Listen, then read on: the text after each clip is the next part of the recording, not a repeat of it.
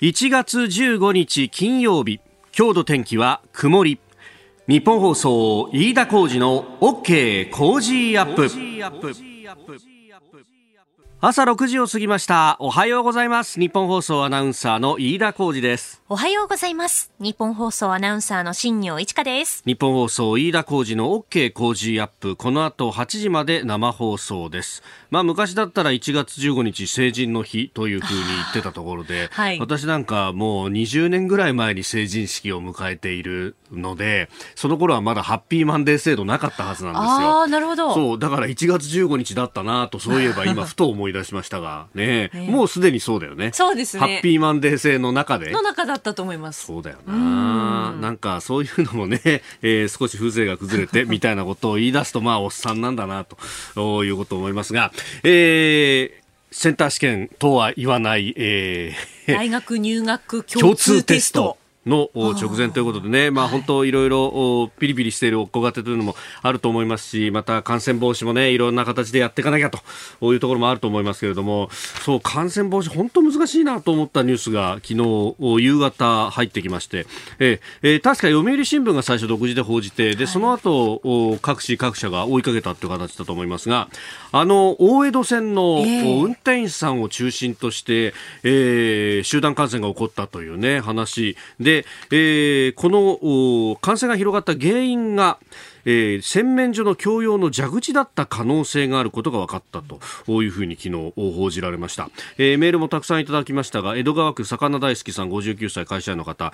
どこから発症するか分かんない怖いですね、えー、都営大手の感染源が蛇口からと聞いて、えー、怖いと思いました。携帯の消毒液も必要ですよねと、えー、感染経路不明も多いし自己防衛をしっかりしないとですよねというふうにいただきました。まあねこれまだ可能性というところでまあというか他に多分可能性が考えられないぐらいなんだろうなと思うんですよ。いろいろこう感染対策は当然やっている上に、基本的にあのお仕事されてる時っていうのは集団で仕事しないじゃないですか、運転手さんは。一、人でやるんで、はい、そうすると集団でいるタイミングっていうのはそれほど多くないから絞り込みやすいと。でも、あれ、ベットで寝てる時にじゃあみんなでべちゃくちゃ喋ったってそれはないよねと。考えるとこの蛇口っていうところに至ったんだろうなと思うんですけれどもこれあのこの番組、早起きドクター、モーニングライフアップというコーナーでね、えー、毎週毎週いろんなお医者さんにお話を伺って、まあ、やっぱりこのコロナの話というのはね、えー、専門でやってらっしゃる東京都医師会の方にいろいろ伺う機会が多いんですが、えー、今週は会長の尾崎春夫さんにお話を伺っております。で、あのー、手洗い、マスクっていうのが非常に有効だと。いうことは分かってきたと。はい、で、あの手洗いの部分で言うと、もちろんその、ね、えー、石鹸をつけて、で、何十秒と、20秒でしたか？ずっとこう洗っていくと、相当低減されるっていうのはもちろん分かってるんですけど、これ、あの、ただそれをね、あの、毎回毎回やってると手も荒れちゃうし大変ですよねっていうことで、あの、その辺を聞くと、いやいや、飯田さんね、と、例えば水に流すだけでも十分に効果あるんですよっていう話をね、あの、水流でざーっとこう、やるだけでも、えー、それだけでも、あの、1%ぐらいまでの低減はできるんだと、うん、おそういうもんですかと。例えば不織布のマスクっていうのはつけてるとその飛沫が自分から飛ばすのを防ぐ効果っていうのは8割方あるけれども、まあ、8割9割あるとされてますけれども、まあ、それでもまあね10%、5%から10%ぐらい残ると言われている。ところが水流で流すだけで1%まで低減ができると。だから今回もこれねあの蛇口が怖いねともう蛇口触るのも嫌だみたいなことまで思いが至ってしまうと、社会生活が営めなくなるわけですよ。で、ね、ところが、じゃあ、あの、蛇口触る前に、例えば自分のコップで、えー、ザバッと水をかけるだけでも、えー、で、あるいはその水をかけるときにもう一回蛇口触らなきゃならないから、触った手はさ、先にもう一回水にジャーッと流しておくとかね。えー、いうふうにするだけでも全然違ってくるということ。ね、えー、だからこれもあのまた洗面所だから普通はみんな手洗うところですけど歯磨くってなると確かに手洗ってたかっていうと洗わないタイミングもあるかもしんないよねというね。確かにそうですね。うん。手洗いに行く時は手洗うけど当然ね。洗面所で歯磨きに行った時は確かにね。だからそういう時に手もざーっとこう、水に流しておくだけでも違ったと。ああ、まあ、盲点っちゃ盲点なんだろうなということはここにもわかるわけです。ええー、まあ、正しく恐れるということ、今日もね、あの、尾崎会長、今週も一週間ずっとおっしゃってますけれども、その部分というのを、まあ、あの、繰り返し繰り返し、いいこの番組でもお伝えしていこうと思っております。ここが気になるのコーナーです、えー、スタジオ長官各紙が入ってまいりました。まああのー、ここのところはもうずっとね一面トップコロナコロナコロナというところですけれども、えー、読売新聞はコロナ病床増へ勧告というですね。まあこれあのー感染症法の改正が検討されていて18日から始まるとされている通常国会で、まあ、新型コロナウイルス等の新型インフルエンザ等特別措置法の改正、まあ、これは緊急事態の宣言に伴う権限の部分というところと合わせてですね感染症法の改正というものも、まあ、検討がされていて、まあ、その中で、えー、民間病院を念頭にしながら、まあ、受け入れ、えー病床が、あまあ、あるにもかかわらず協力してくれないというような、えー、病院の名前を出すぞというようなですね、えー、ことも検討されているんだと。まあ、ただ、これに関しては、あまりこう、強制措置を強めるということに関しては、医師会などは反対をしているというところ。まあ、これは、まあ、確かに強制をしたところで結局、こう、動かすのはお医者さんや看護師さんたちで、まあ、その人たちが、えー、どこまで働いてくれるのかっていうのは確かに現場からもね、強制したところで機能しますせんよっていう、意見は出てきたりもしていますね。えー、そして朝日新聞は地方でも急拡大という足元の状況であったりとか、えー、が報じられております、えー、そんな中で日本経済新聞等々、まあ、経済面で、えー、報じられておりますが、えー、昨日ですね、えー、日銀が日本銀行があ1月の地域経済報告桜リポートというものを発表しました、まあ、あの日銀各地に支店がありましてそこの支店長が、まあ、一堂に集まると、まあ、今までだったら一堂に集まってというところだったんですけれども、まああの今、リモート等々も使いながらだと思いますけれども、えー、四半期に一度の支店長会議を開いて、えー、リポートをまとめたということであります。まあ、あの、1月の経済報告というふうになってますけれども、この1月14日の段階でということですので、まあ基本的には、えー、去年の、まあ、あ9月とか10月とか11月とかその辺の、えー、数字があまあベースとなるとというところであります。まあ、生産についてはどこもですね、大体こう上向きの表現になってます。えー、ですんで、まあ、製造業は堅調というような見出しもついてますけれども、まあ、この新型コロナの影響というのが業界によって全くまちまちになっているというのが、えー、非常にくっきりと分かれてきていて、これ、あの、企業にですね、いろいろこうヒアリングをした上で、えー、このリポートの内容というのは作っていきますんで、そのヒアリングの内容、代表的なものがですね、えー、このリポートの中にも載ってたりします。まあ、詳しくは、えー、日銀のホームページに行きますと PDF でファイルが出てますんで、それご覧いただければと思うんですが、えー、確かにですね、企業の声は二極化しているというところがあって、えー、メーカーというようなところ、製造業はですね、えー、生産が増加基調であるとか、高創業が続くとかですね、まあ、結構景気のいい言葉が並んでたりするんですね。で、一方で、あの、個人に近いところで言うと、個人消費は、えー、一部を除いてかなり厳しくなっていると。まあ、一部っていうのは、その小売りの部分は、えー、確かに良くなってきているところがかなり多いようですが、えー、一方で、えー、運輸、えー、キャンセルが相次ぐであるとか、娯楽、まあ、これはあの、忘年会、新年会なんかのシーズンはもう壊滅的ですよというような、えー、表現があったりします。まあ、全体で見ると生産は良いんだけれども、えー、国内の消費が厳しくなっているというようなところになっていて、まあ、その全部をひっくるめてみるとですね、えー、徐々に持ち直しつつあるとかですね、えー、持ち直しのペースは鈍化してるけれども、持ち直しって言葉はまだ使ってるということになるんですけれども、まあ、ことほどさようにですね、この業界によって全く影響が違うというところをどう捉えるか、今日あのメールも結構いろいろいただいてましてですね、あの、岡山で、まあ、あ実際に、えー、飲食業を営んでらっしゃる方からもメールいただきました。こちら、いろりさんという方、49歳の男性ですね。えー、岡山でハンバーグ店11年営んでますと。春の持続化給付金と夏頃の家賃支援給付金でなんとか繋いできたんですけれども、えー、ここへ来て都市部の緊急事態宣言のニュースが岡山でも流れてて、えー、その影響もあってか、この岡山でも外食イコール悪というイメージになってお客さん激減してるんですと。えー、まあ、うちのような一人で調理したアルバイトも一人だけというようなランニングコストがかからないお店でもすでに厳しい状況と。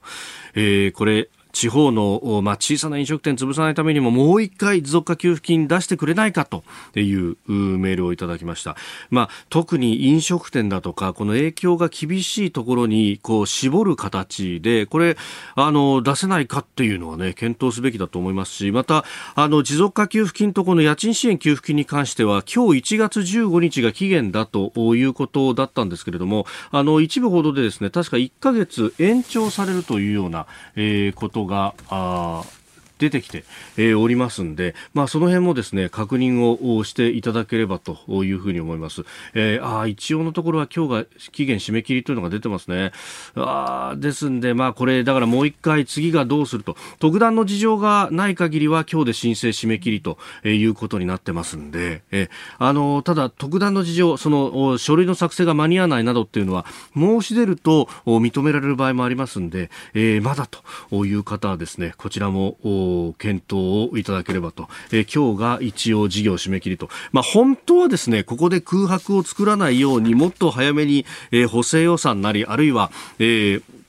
予備費がまだあるんだから、その予備費をですね、えー、活用するなりっていうのを閣議決定してやるべきだと私は思いますし、ね、えーそれを検討なぜしなかったんだっていうのはですね、えー、非常に思うところなんですけれども、まあ、あのー、今日まだ間に合うというのが一点と、そして、えー、第2、第3のこの給付金なりというのを検討が、まあ、早急に必要だろうと。なんといってもですね、これ、あの、経済対策を作ったタイミングというのは、えー、11月、12月あたりで、これ一旦収まりかかったかみたいな頃のベースでやってますんで、えー、1月、ここへ来て緊急事態宣言のも出されていると。これ、実際に法律上の権能というのがないというのは、ここでも何度もお伝えしてきましたし、有価富士にも書いた通りなんですけれども、ただ、これ、あの、出すことによって空気が変わっちゃって、実際にこうして影響が出てるということを考えると、経済対策もう一丁やるべきなんじゃないかということは非常に思うところであります。ここが気になるプラスであります。あの新型、まあ、コロナの感染防止でマスクをつけなきゃっていうね、えー、ことがずっとこう言われてます。そのマスクの効用効能っていうのはね相当なもんだと特に不織布マスクをお互いにつけていてであのこれはヨーロッパの事例ですけれども、うん、2人の美容師さんが、まあ、コロナに感染していたとでただ感染が確認されるまでの間にずっとお仕事をされていて合計で130人の方の髪は当たっていたとで、まあ、ただコロナが流行っている時期だったんでそれほどこう会話をせずにそしてお互いマスクをつけたままで、えー、やっていたと、まあ、確かにあの接近したところで、えー、髪の毛切るってことになるとどんなに、ね、短くてもお1時間ぐらいは。一緒にいることになりますんで、えー、それだけ一緒にいたんですけれども、ただ、お互いマスクをしていたら、えー、誰一人映らなかったと。130人ぐらい映らなかったというようなデータがあるそうなんですけれども、まあ、ことほどさようにマスクをつけるっていうのは、えー、非常にこう有効だと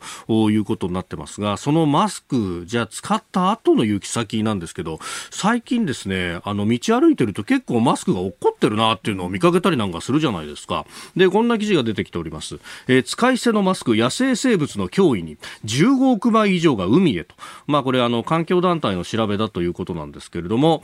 えー、オーシャンズアジアというところがですね、去年様々な場所で適切に処分されなかった15万枚以上のマスクが最終的に、海に流れ込んでいるということを、まあ、推計したそうであります。まあ、確かに道に落っこってるのがあれだけ見るってことは、それがね、えー、川に流れて海に流れていっても、まあ、不思議ではないというところなんですが、え、まあ、あのーね、ビニール袋というか、そのプラスチックが問題になってましたけれども、まあ確かにね、その日ではないというか、えー、えー、いろんなところでこれも問題になるんだろうなと、えー、足の紐の部分、足に紐の部分が絡まったカモメが、えー、救助されたなんていうことであるとか、えー、猿がマスクの紐を噛む姿が目撃されたであるとか、えー、いろいろなことがこう言われているようであります。まあ、あのー、これも含めてですね、やっぱこれ、あの、人口が多かったりとか、まあ、使う人が多いところっていうのは当然ながら、えー、まず、真っ先に、えー、推定されるところでもあると思いますんで、まあ、あの、この辺もですね、もちろんその先進各国はこういうところに敏感でまた、あの、盛り上がっていく方向に行くのかもしれませんけれども、まあ、問題の根幹がどこにあるのかっていうのをですね、えー、しっかりこう見ていかなきゃならないなと、まあ、こういうこともですね、おそらくその、持続可能な開発とかそういうところの文脈で、今後、えー、注目されていくんだろうなと思いますけれども、ええー、これ対処方法を適切にやらないと結局特定の国が狙い撃ちにされるみたいなですね、まあ、そういうところで、うん、日本のこう立ち回りっていうのは結構こう かつて狙い撃ちにされたなんていうですね、えー、銀行の資本規制であるとか、まあ、そういった苦い思い出もありますんで、えーえー、注意して見ておかなければならないニュースの一つだなと思いました。ここが気になるプラスでした。三宅さん、明けましておめでとうございます。おめでとうございます。なんか1日にね、お話をしたんですよね。1日に電話で話して、多分その時にも明けましてって当然言ったと思うんですが。言ってないはずはないですよね。ね、そうですね。面と向かって会うのがこう初めてって、この時どういう挨拶していいのかっていうのがね。おめでとうございます。迷いながらですが。寒中だな。ね、寒中見舞いみたいなことになりますが。はい。いや、あの、年明け一発目からありがとうございました。本当に。大変。まあちょっとお正月もね、ねこうコロナコロナの部分で、そうそう新年の雰囲気がないですよね。本当ですよね。ねこれね。うん。でまあそんな中で、えー、新年がね始まって2週間経ちましたけど、この間で外交も含めてなんか目まぐるしいですね。目まぐるしいですね。まあ特にアメリカに振り回されてるよね。いやー、えー、まあ後ほどねお話しすると思うけど、えー、まあ、えー、弾劾は2度目？うんうんうんうん。2度なんて普通ないですよね、うん、こんなのが定着したら大変なことになるんだけど、はい、そしてまたあの乱闘というか暴動というか議事堂のあれもショックだったでしょうねアメリカの多くの人にとってはね。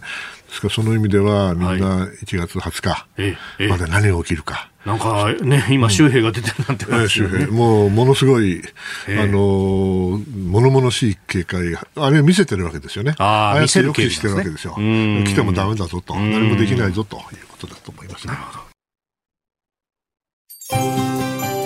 ここで、ポッドキャスト、YouTube でお聞きのあなたにお知らせです。日本放送飯田浩司の OK コージーアップではお聞きのあなたからのニュースや番組についてのご意見をお待ちしています。緊急事態宣言への意見あなたの過ごし方今の政治について思うこと番組へのご意見ぜひメールツイッターでお寄せください。番組で紹介させていただきます。あなたと一緒に作る朝のニュース番組飯田浩二の OK コージーアップ。ニッポン放送の放送エリア外でお聞きのあなたそして海外でお聞きのあなたからの参加もお待ちしています。三宅さんには番組エンディングまでお付き合いいただきます。では最初のニュースこちらです。北朝鮮が軍事パレードを実施。北朝鮮が昨日の夕方から夜にかけ平壌でキム、えー、平壌のキム・イルソン広場で軍事パレードを行ったことが分かりました今月15 12日に閉幕した第8回朝鮮労働党大会を記念したもので金正恩総書記が閲兵したとのことですえー、ラジオプレスによりますと北朝鮮メディアが軍事パレードを確認したということで、まあ、それを伝えたということであります。こんなことやってる暇あんのかね、えー、だって国内はおそらく発表はないけれども、はい、コロナが蔓延してるはずですよね、もしくは事実上あの動きが止まってるはずなのに。うんまあ、それはあの党大会だからやらなきゃいけないのかもしれないけど、はい、こんなもん夜中にね、夜まで寒いですよ、あそこは。そうですよね。ねもう本当にあの食えないような人、兵隊さんね、兵隊さんは食べあのおそらく待遇はいい方だろうと思うけど、はい、私たちは何千人も集めてですね、でこの寒い中を更新させたりしてね、おそらくマスクしてない、ね、何のためにやってんの、うん、しくなっちゃったんじゃないの？と、まあ、もともとおかしいんだけれども、まあ、参ったなっていう感じですよね。これ、こういうの見せるっていうのは、まあ、どういう意図なんですか、ね、でも彼らには彼らの世界があって、見ろ、こんなすごい武器をまた買ったぞ、うんうん、作ったぞと、見ろと。こんな大きなミサイルもと。ね、そうで、このね、新しい指導者というか、まあ、もういいな長い指導者になってるけど、はい、金正恩さんのもとで我々一致団結して、それで強い国ができるんだ、うん、頑張るんだと、こういうことなんだろうけど、はい、そんなに騙されますかね、国民が。ね、こんなことやってですよ、でマスゲームやってね、はい、だって世界遺産ですよ、あんなもの。今ね、デジタルの時代にね、あんなアナログでですよ。確かにね。何千人もね、ね絵持ってさ、で白にしたり赤にしたりするわけでしょ。あんなことやってる暇あったら他のこと考えたらどうかねと。国のためにと私は思うんですけどね、違いますかねこれね、今度、まあ、アメリカが政権交代をするという中で、うん、その前のトランプ政権のところでは、まあ、強硬姿勢だったのが一転、対話をしたということがありましたが、今度はどうなるかっていう。っていうかみんなみんなびっくらこいたわけですよね。はい、えー、本当にやるの？っつって本当にやって、うまくいくわけねえだろうと思ってたけどやっぱうまくいかなくて、うん、何だったのあれはと、スポットライト浴びるだめだったのと。だけどおそらく金正恩さんはもしかしたらうまくいくかもしれないと本気で思ったんでしょうね、ムン・ジェインさんに言われてね、はい、いや、大丈夫だと、ね。あのね、核施設のね、なんか一つかなんか爆破すりゃね、もうね、アメリカはね、経済制裁をね、もうやめるんだから、はい、うまく話してよと、こう言って、ね、で、あの、トランプさんにはですね、ムン・ジェインさんなんて言ったかって聞いたことないからわかんないけど、おそらく、うん、いやもうね、彼らはね、核兵器やめますよと。うん、ね。あとね、もう少しに話してくれればね、あの、比較化ってことになりますから、ぜひ会ってくださいと言って、言ってることが両方違うわけだ。だけども会ってみた。人やっぱり違うじゃねえかと。ということが分かって、それに1年以上かかったわけですよね。それでもう手詰まりでしょうね、おそらく北朝鮮、だからパレードやって、はい、今までのやり方でまた、えー、乗り切っていこうということなんだろうけれども、はあ、かわいそう。軍人さん、北朝鮮の軍人さんかわいそう。それで戦ったらこんなもん負けますからね。ああ、じゃあ暴発とかそういうのは？私はね、暴発はないと思ってるんですよ。だって暴発したってやっておらんと、はい、一発でやられますよね。核兵器なんか撃てっこないですよ。撃った、撃とうとした途端にコテンパンにやられますよ。それはあの韓国の、はい、なんていうんだ、あ正規軍のね、装備だけ考えたって、はい、それはしっかりしてますからね。だ北朝鮮は絶対に戦わないんですよ。戦った途端に終わるってこと分かってるから。はい、だから、挑発をしているふりはするんだけども、絶対に戦争する気はないと思います、うん、なんか、それこそバイデン政権に変わる、変わらないのタイミングぐらいで、はい、そのミサイルを撃つんじゃないかみたいなことを言う方もでも、相手はトランプさんじゃないですからね、しかも関係者はみんなプロで、プロがみんな帰ってくるわけで、はい、そんなことやったってね、トランプさんみたいに騙されることはないですよ。と私は思います。おはようニュースネットワーク。東京有楽町日本放送キーステーションに全国のラジオ局21局を結んでお届けいたします。時刻は7時11分を過ぎました。おはようございます。日本放送アナウンサーの飯田浩二です。今朝のコメンテーターは外交評論家三宅邦彦さん。取り上げるニュースはこちらです。タクシーや旅館、飲食店の納入業者などにも最大40万円の一時金を支給へ。新型コロナウイルスに関する緊急事態宣言を受け、経済産業省は昨日、飲食店の取引先などに支給する最大40万円の中小事業者向け一時金の概要を発表しました。食品や割り箸などを飲食業に提供する事業者と農家や漁業者のほか人の流れが減少したことで影響を受けた事業者も対象とし旅館や土産物店観光施設タクシー会社などを想定しているということです。えー、今年1月または2月の売り上げが前の年の同じ月と比べて半分以上減ったことが条件になるそうです、うん、はいまあね、対象拡大、私は専門家じゃないですから、あんまり無責任なこと言いたくないけど、拡大したということは、これ、評価すべきだと思うんですよね。ただ、おそらくこれだけじゃ、焼け石に水とは言わないけども、あんまり十分ではないでしょうね。はい、やっぱり1990年代ぐらいから、はい、ももっと前からかもしれませんけど経済のサービス化っていうことは言われてね、で製造業よりもまあサービスの市場がどんどんどんどん増えていって、はい、それでまあ、今のサービス産業があるわけだけど、えー、ある意味でコロナってのはサービスを徹底的にいただきましたよね。うん、そうですね。そうするとその私が一番心配するのは、はい、もちろんあの感染の拡大もしくは患者さんの増加とかそういう問題もあるんだけれどもこのコロナの、まあ、これが1年続くかどのくらい続くかわからないけれども、はい、経済に与える影響特にその経済の格差がね、広がっていく可能性っていうのを僕はすごく心配してるわけですよ。でだってこれででしょ？あの株は今2万8000円なんでしょ？いやそうなんですよ、ね、なんで？なんでって僕は素人だから思っちゃうわけですよね。ということはこれあの儲かる人は儲かっていて、はい、それでそうでない人との差がどんどんどんどん冷えている。トランプ現象っていうのも、はい、ある意味では忘れ去られた白人労働者層の怒りが爆発したことなんですよね。はい、で日本は幸いなことにねヨーロッパとかあのアメリカと違ってそんなにあの格差が広がってるわけではないし、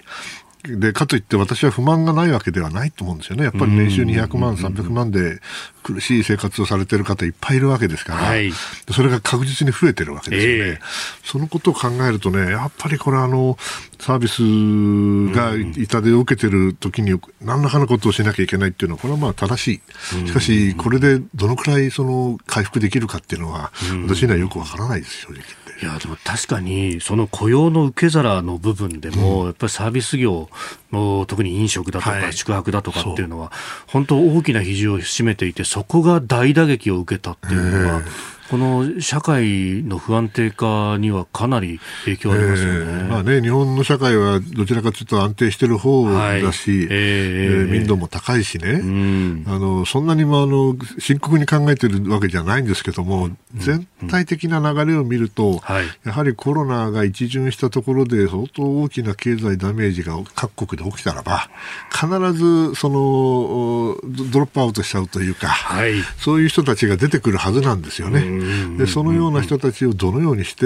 少なくするか、はい、救うか、ということがその社会の将来の安定に変わってくると思って、私は非常にあの実は心配をしています。あの宮家さん、前々からこの外交の面だとか安全保障の面であの1930年代に近いんじゃないかというお話をされてますが、はいはいあの時代って確かにあの一方で経済の面でいうとあの例の暗黒の木曜日があって、ね。うん、大恐慌が起こった。だからなんかそこの部分にもこれ近づいていってるんじゃないかという嫌な予感その前にスペイン風邪があるわけですよね。そうですね、うん、10年ぐらい前に。ですから、はい、そのスペイン風邪がもちろんその大恐慌に直接つながったわけじゃないんだけれども、はい、やはり2000あ1918年、19年、えー、あの第一次大戦やってる時にスペイン風邪があって、はい、そして大きな、おそらく傷が起きたと思うんですよね。それがあの大恐慌という形で追い打ちをかけられると。はいそこで不満が出てきてね。という、ね、流れは、やっぱりあの完全に同じことが繰り返されるわけではないけれど、はい、やはり因を踏むわけですよ、歴史っていうのはね。ですから、まあ、その同じことが繰り返されることをということで心配してるわけじゃないですが、えー、人間ってそんなに変わらないからね、はい、そこが心配ではありますね。なるほど。さあそして続いてこちらのニュースです。アメリカのトランプ大統領が史上初の2度目の弾劾訴追。アメリカ議会下院は今月6日に起きた議会襲撃を扇動したとしてトランプ大統領に対する弾劾訴追の決議案を賛成多数で可決しました。トランプ大統領は2019年ウクライナ疑惑をめぐって弾劾訴追されていてアメリカ史上初めて在職中に2回弾劾訴追された大統領となりました。えー、まあ今後はこれ、上院でどうなるかってところですが、はい、おそらく上院では訴追決断を下さないと思いますね。だけど、じゃあ、辞めちゃった大統領をね、弾劾できるのかっていう素朴な疑問もあるんですけど、まあ、やるとかやらないとか言ってるわけ。なんかね、そういう話になってますね。でさらにですね、その民主党、まあ、ペロシさんを下院議長を中心に、はい、突っ走ってきたわけだけど、まあ、理由はないわけじゃないですよね。あれだけの事件が起きて、しかもその直前にトランプさんはけしかけてるんです、違いなく。ですから、あの責任が僕はないわけじゃないと思うから、はい、当然の2回目の弾劾裁判なんだろうと思います。だけども、うん、それに対しては、なんでと、あと1週間しかないじゃないかと、はいえ。ー、政治的な、うん、目的のためにパフォーマンスやってんちゃうかと。いう批判もないわけじゃないんですよね、共和党系の人だから。はい、だけど共和党の中も割れてるし、ね、今回は確か下院で10人の造反、造反というか、えー、共和党だけれども弾劾に賛成した人がいると、いうことを見るとね、やっぱりアメリカの内政がどんどんどんどん劣化していくっていうのはこれ続くんだなと思うんですよね。からもう一つね、はい、あの面白いな面白いなって言っちゃいけないんだな。とにかくこのトランプさんの悪あがきというかね、断末魔とは言いませんけど、彼も分かってるわけですよ。だバカじゃないんだから、ね、これ負けちゃうのは分かってるんですよ。だけど負けを認めたくないわけよね、性格的に。その上で何をするかっていうと、こうなったらね、うん、とにかくあのこの自分の遺産というか、レガシーというかね、はい、この業績というものがちゃんと残るようにしたいわけですよ。そうすると何するかっていうとね、まず内政面ではですよ、もう、あの、まあ、こうこの弾劾はなんとかしのぐにしても、はい、次はおそらく訴追が待ってるわけですよね。だから当然、えー、恩赦を考える、うんうん、しかも自分自身の恩赦を考える。自分で自分恩赦ね、もしくは娘、はい、娘婿、息子、えー、ね、それから死人弁護士みたいな人、そういう人たちってみんな何やってるか知らんけども、そんなことできるのっていうのがまず考えますよね、うん、日本だったら、日本の恩赦法とかいうのか言ったら、そんなことできっこないようになってますよね、うんはい、だけど、おそらくやるでしょう、それでなんとか生き延びようとする、外交面でもね、面白いことをやっていて、はい、例えば、ポンペイオさんの動きを見ているとね、例えば、イランの国内にアルカイダが、イランの国内にアルカイダが、まあ、いないわけはないけども、主流じゃないよなと思うんだけど、それをね、あの制裁をかけてみたりね、はい、追加制裁それからイエイエメンの風刺派っていうのがいるんだけど、はい、これもイランに支持されてると言われてるんですが、えー、これをテロリスト団体に指定したり、はい、台湾とのね、はい、えー、率直の仕方を、えー、変えますとかね、これみんなね、要するに新政権ができたときに、もうダメよと、我々これやっちゃったんだから、もう手も元に戻せませんよというような形で、こう地雷っていうふうに、あの、ある、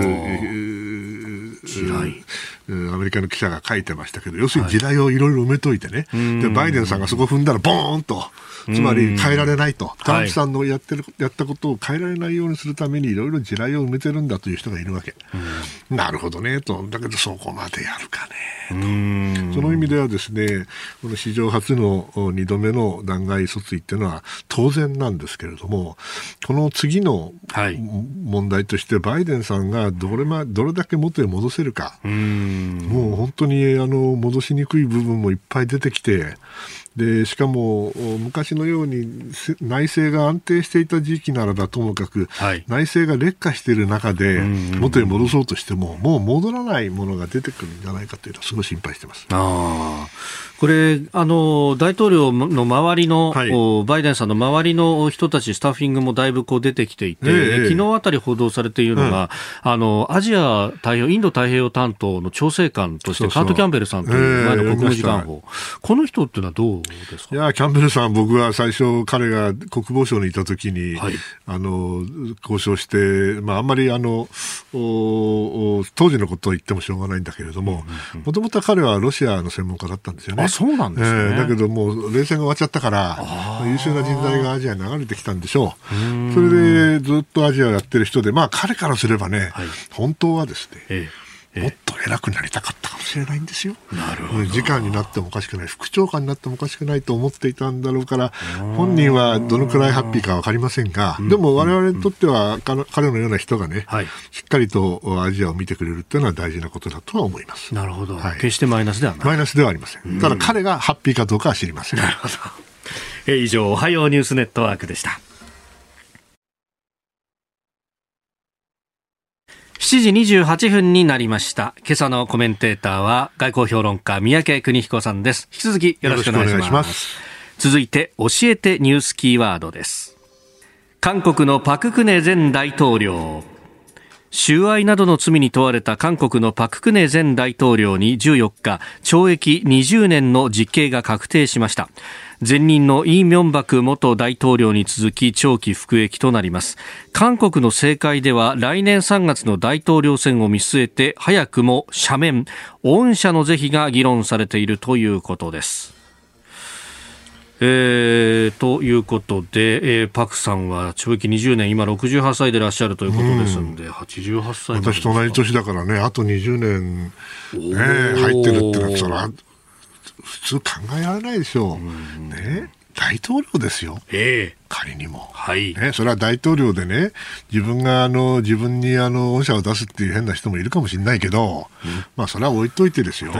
韓国の大統領が、まあ、任期が5年になっちゃって、はい、えー、一期になっちゃったから、えー、レームダック化が激しいし、はい、そして政治的な構想がまあかなり、ねまあ、民主主義がまあ機能しているという言い方もあるかもしれないけども、えー、まあこんな血で血を洗うと言ったら申し訳ないけど、まともにあの引退した大統領がいないというね、そういうことになって、ね、うん、あんまり言いたくないけども、大体捕まってるかいなくなっちゃうか、どっちかでしょ、はい、それはね、やっぱり健全じゃないですよね。そうなったらば、やはり、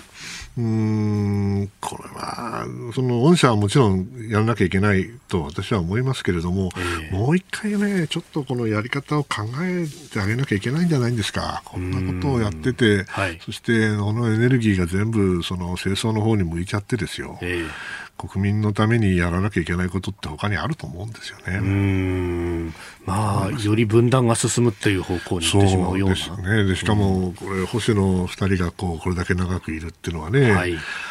んなことを繰り返していて、果たして本当に健全な民主主義が定着するのかなと。私は思います。もちろん、その悪いことしたんだったらしょうがないですよ。ええね、えだけども、こういうもののお金の問題っていうのは、本当だったら、まあ、日本もそうなんですけども、あの、えー、透明性が大事、お金をね、はい、その献金するのは、うんうんうん、あの当然なんですよ、政治家だから、政治家お金いるわけですからね、はい、で政治家がお金もらうの全部悪いなんて、今度一つもないんで、うん。アメリカでもそれはものすごい金集めてますよ。まあそうですよね、スーパーパックとかいろんな方法で、ね、だけど、アメリカのすごいところはというか、まあ、あの違うところはね、はい、誰がいくら払ったかっていうのを、うん、全部どんな業界から誰が払ったかって全部わかるわけですよ、えー、公表するわけですよ。はい、だから、議員だって、あの議会の中でね、特定のあの業界のことを徹底的に擁護しますよ。それでお金もらってるからね。だけど、お金もらって擁護して、それをやってですよ、あとは選挙民が判断するんですよ。日本の場合、もしくは韓国の場合も同じかもしれないけど、秘密にやっちゃったらね、はい、誰が、まあもちろんもらったってこと言いたくないから隠すのかもしれないけども、えー、それはフェアじゃない。お金を集めるのはいいんです。だけどそれを全部公表して、最終的にこれがおかしいお金なのかどうかっていうのは選挙民が判断すると、はい、いうことが本来あるべき姿だと私は思います。そうしないともうお金を集めること、もらうこと自体が全部ダメ。だったら韓国みんなアウトでしょ。まあ、そうですね、ね、それじゃなかったら、もう全部公費で、じゃあ公務員なのみたいなそうそうそう。で、公費でやるってってアメリカでもトライしたけど、そんな簡単じゃないですよね。はい、ですから、その意味では、もう永遠の問題、課題ではあるんだけれども、政治とお金の話はね。だけど、私は、あの、透明性というのが一番大事だろうと思うんで、透明性を確保するような法律を作ることによって、全部さらけ出して、その上で、はい、この人、いい政治家だったんですか、どうですか、選挙民の皆さん、次の選挙で決めてくださいねというのが筋だと思いますね、まあ、確かにそういう仕組みを作らないと、これ、再発防止にならないというのはずっと繰り返されてるわけです、ね、しかもこれ、あの怨念だけが残るわけだから、はい、必ず次はやり返しますよね、えー、そしたらこの連鎖は絶対止まらないじゃないですか。で結局、それやり返せないようにするために、検察改革とか、司法の方を改革しようとしてますね、ムン・ジェイン政権は。あれもいかがなものかね。あれは法治国家と私はとても思えないし、そのやっぱり、えー、弊害っていうのは、はい、変なところで日本にも出てきてるわけですよね。えー、変な裁判が出て出てきちゃうわけですからね。えー、ということはね、やっぱりそこはあの、はい、何十年かやって、韓国の民主主義もそろそろ見直すべきものを見直してね、えー、少し成熟していって、行かれたらいいんじゃないかなって言ったら怒られちゃうかな。いやでも外交にまで影響出てるってことで、我々、日本にも影響が来てるわけですね。しかもまともならいいけど、そうまともじゃないからね。うん、国際法に照らしてる。はい。えー、韓国のパク・クネ前大統領今日のキーワードでしたさあこの後は肌美子さん登場いってらっしゃい今週は今年新成人になった方々の生まれた年の世相ですさあ、続いて、ここだけニューススクープアップです。三宅さんを前にして、今年初めてのスクープアップというところなんですが、す、で、に耳を押さえてらっしゃいますね。いや、ね、そのもう、あの、緊急事態宣言がまた出てるわけですからね。確かにそうなんそれで騒ぐ、大声を出すっていうこと自体がおかしいと思わなきゃいけないんですよ。おっしゃる通りですね。確かに、うん。そう思ってですね。今回マスクしてるし、ね、今日マスクしてるそう、マスクしてる。マスクをしながらやそれで騒ぐの？これから。確かにね。そういうわけにいきませんから。さあどうぞ。では参りましょう。はい、この時間最後のニュースを、スカープアップ。よし、オッケー。ワン。あれ？ワンって言った今。なんか言った ?EU の2021年を占うドイツの与党キリスト教民主同盟 CDU は今月16日に党首選挙を開きます今月、ごめんなさい、今年9月の連邦議会選挙後にメルケル首相は政界を引退することを表明していて、新たな CDU の党首は次の首相の有力な候補となります。2005年の首相就任以来、EU ヨーロッパ連合の実質的なリーダーとして君臨してきたメルケル首相の後継者選びの前哨戦として、今回の党首選注目されております。この時間は今朝のコメンテーター、三宅邦彦さんに EU ヨーロッパ連合の2021年年を占っていただきます。これ今月16日ってもう明日、ええ、15、16にね、なしか、ええオンラインでやるって言ってましたね。そうなんですね、えー、まあ、それはいいんだけれども、はい、このね、まあ、私は EU、ヨーロッパの専門ではないですから、まあ、ざくっとした話しかできないんですけど、私が考えるその EU とは何かっていうとね、はい、EU の本質というのは、うん、ドイツとフランスの握りですよね。ドイツとフランスが、はい、第二次大戦が終わり疲弊したヨーロッパの中で、はい、どうやって、えー、米ソの当時は対立がありましたね、うんはい、冷戦の中でヨーロッパが生き延びていくかと考えたときに、うん、もうドイツとフランスが喧嘩してる場合じゃねえんだと、はい、彼らが一体になって、そして、まあ、EEC っていうのを作ってね、そしてヨーロッパの、まあ、力をもう一回復興しようと、こういうことだったと思うんですが、はい、それうまく成功したんですよね。でも逆に言うとね、その限界もあるわけです。で私はあの、EU ってのは何だって聞かれたとき、時々使うんですけどね、はい、これは内閣総理大臣がいない全国知事会だって言ってるんですよ。はあ、どういう意味ですかって、はい、要するに内閣総理大臣がいませんから、はい、誰も決められないんですよ。あ決める人がいない。決める人がいないんですよね。だってそのだけども、要するに各国、EU 各国のあの首脳っていうのはね、うん、あの知事さんだと思えばいいんですね。全国知事会だからみんなで集まるわけですよ、はいね、日本だったら47都道府県。ね、はい、ヨーロッパだったら、EU だったら20何カ国あるわけでしょ。みんな知事さんだと思えばいい。そうすると、みんなであの決めるんだけど、何もあの強制力があるわけじゃないから、はい、ね、そうするとなかなか物事は決まらないし、そもそも数が多いから、その上に、なんだ、この中でも強い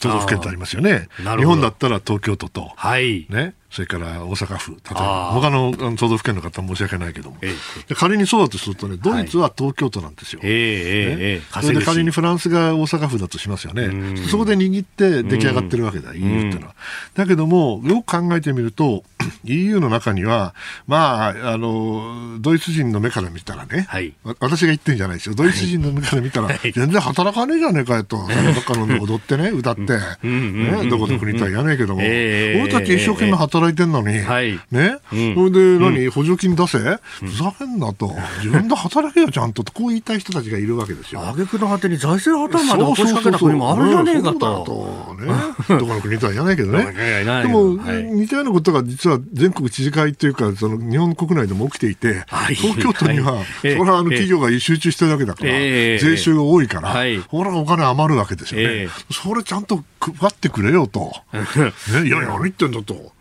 お東京都の人たちがみんな一生懸命働いたんだから東京都のために使うの当たり前じゃねえかと。こういうこともあり得るわけだね。まあよくそこも揉めてますよね。揉めてますよね。確かにね、えー、同じようなことが実は EU でも起きていてドイツというのは、はい、まあ、ある意味で、えー、ユーロを導入した段階で、はい、構造的にドイツに有利なシステムが出来上がってますから、はい、ドイツが黒字になるのは当たり前だし、えー、ね。まあ、もちろん、あのあの効率も悪くないんですよ。生産、生産性も高い。高いんだけれども、はい、ドイツの人たちは自分たちで全部やったと思ってるわけ、えー、だけど周りの国は何言ってんの？とお前ら全然、うん、あの恵まれてるからお金儲かんだろうとそれをよこせという国があるの。こういうことを考えるとフランスとドイツが手を握ってる限りにおいては EU っていうのはしっかりしてるけど、はい、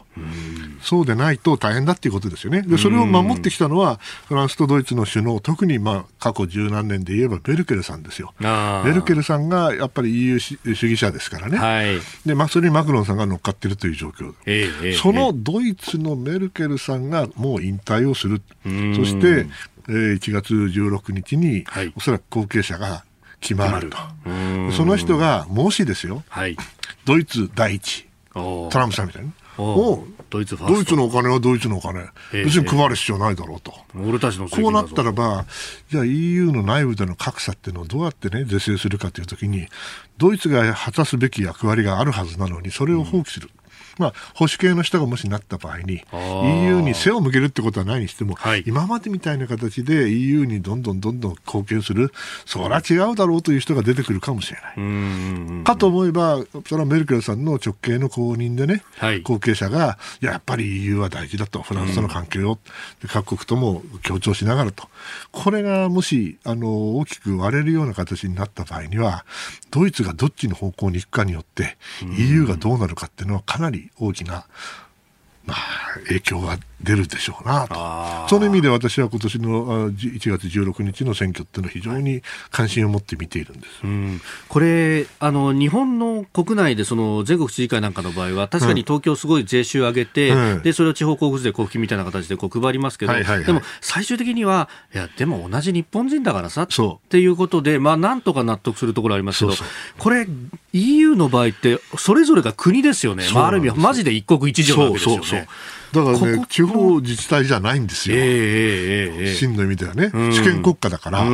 から鳥取県が主権国家、はい、ね、鹿児島県が主権国家、はい、同格だと、えー、こうなったらますます難しいよね。ねで、だからそこで再分配って言っても、いや、俺たちの税金勝手に使うなと言ったときに、そっちも正当性出ちゃうわけですよね。そうですよね。ですから、まあ、よくまあ持ってきたんですよ。そうですね。うん、これ、あの、冷戦があったからあれだけヨーロッパがか、まあ、一致団結できたんだけど、ね、でその冷戦がおかしくなっちゃって、なくなっちゃって、はい、どうやってその一体感を維持するかっていうんで、その中でドイツとフランスがある意味で、彼らに言わせれば犠牲を払って守ってきたと。うん、それがまた曲がり角に来るのかどうかっていうところが、ええええ、私、今年の焦点だと思ってるんです。その遠心力みたいなものが強くなって、うん、どうですか、バラバラになるっていう可能性は。あのイギリスが抜けてもバラバラになってないでしょ、確かにそうですね、うん、イギリスはね、あの恥パイっていう意味じゃないんですけども、そのあのコアメンバーじゃないんですよ。